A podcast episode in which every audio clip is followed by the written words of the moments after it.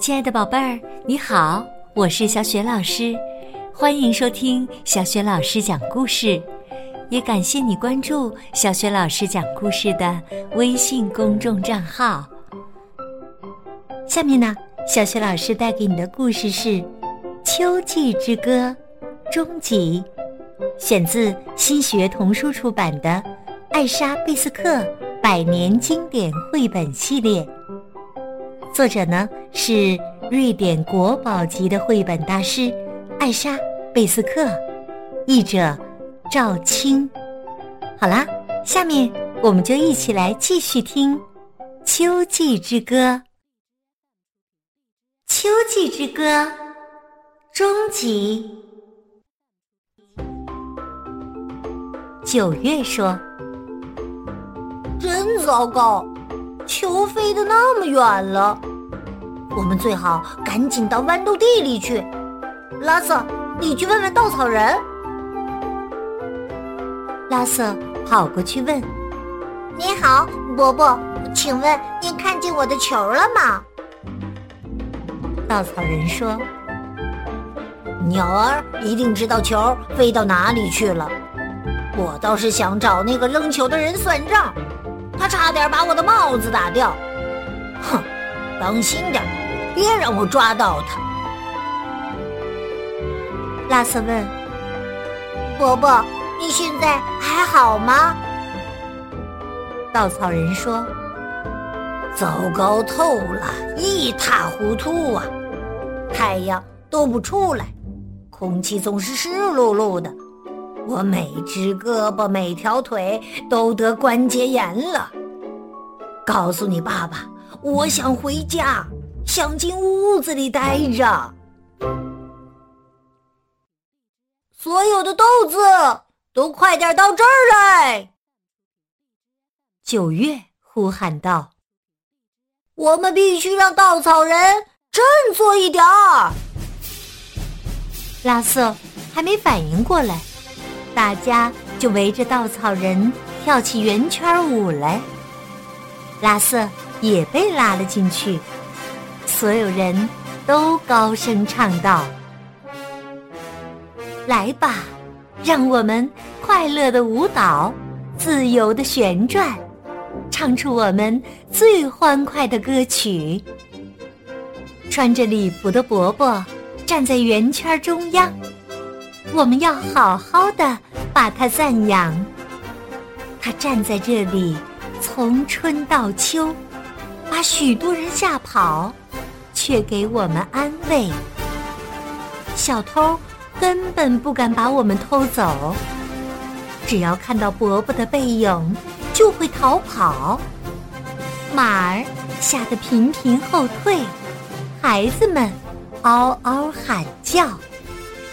小狗汪汪怒吼，只有鸟儿，它们偷偷的叽叽喳喳，一点儿都不怕它。快走开，快走开！你们这群坏人，这么戏弄一个老人！稻草人说着，忍不住笑了起来。赶紧走吧，让我清静清静。他说：“球应该是朝苹果树的方向飞过去了。”九月跑到苹果树前，苹果夫人正站在那里。欢迎九月，你来啦！看到你，我就要让我的苹果赶紧成熟了。九月问道。苹果夫人，你看见拉瑟的球了吗？你说的是那个东西吧？它飞过我的树梢，把一个苹果撞坏了。不过没关系，请跟我一起上来吧。这边走，来，小拉瑟。苹果夫人把两个男孩带进她的树叶客厅，那里。可真漂亮啊！苹果夫人请他们吃熟透了的苹果。九月请求道：“好苹果夫人，给我们唱首歌吧。当然可以啦。苹果夫人说：“不过，你得给我伴奏，我的声音很小的。”于是，苹果夫人慢慢拨动琴弦，唱了起来。九月吹着他的芦苇笛子伴奏。只听苹果树夫人唱道。苹果树之歌，雪花就要飘下，柔柔的、密密的覆盖大地。厚厚的白雪，轻轻在我的枝条上荡漾。银白色的冬天就要到来，美妙的休息时光。春日里，沐浴阳光，枝叶茂密，快乐成长。告诉我，你是否还记得我最美丽的模样？发丝中，粉白色的花朵绽放，喜悦的春季时光。现在的我，苹果。挂满枝丫，沉甸甸，红艳艳，它们成百上千。我费力的举起它们，因为现在是丰收的秋天，富足的秋季时光。休息吧，圆滚滚的美丽脸庞。白雪和冰霜为我们守护。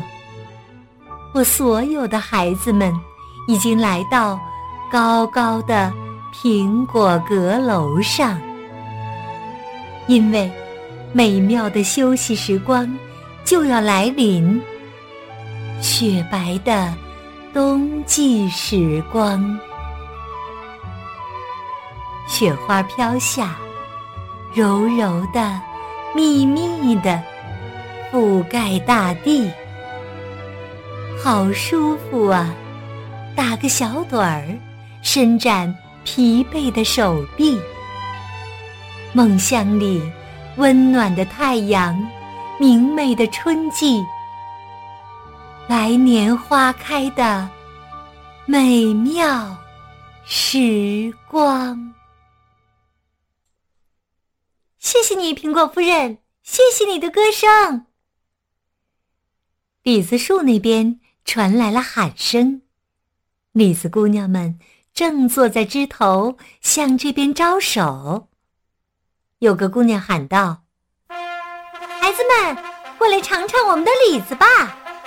我的李子鲜美多汁，又大又蓝。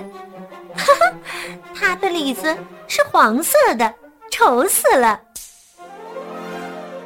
另一个姑娘说道：“到这儿来，九月，来吃我的李子。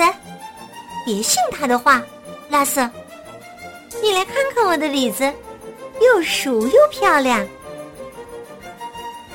还有一个说道：“你再也找不到比这更甜的李子啦。”谢谢你们，可我答应过妈妈，不再吃李子了。九月说：“你做的对，拉瑟，要信守诺言。你们看见拉瑟的球了吗？”他问道。蓝李子姑娘说：“它呼的一声飞过去，砰的一下落到草莓地里去了。”黄李子姑娘说：“我吓坏了，差点晕过去，还以为我的末日到了。”九月建议道：“我们最好到草莓地里去找找。”苹果夫人说：“可是这个时节，草莓睡得正香呢，你们叫不醒他们的。”九月说：“他们在睡觉。那我给他们唱摇篮曲吧，一首在我很小很小的时候，妈妈教我唱的摇篮曲。拉瑟，我唱歌的时候，你自己去地里找找你的球吧，不过要小心一点儿。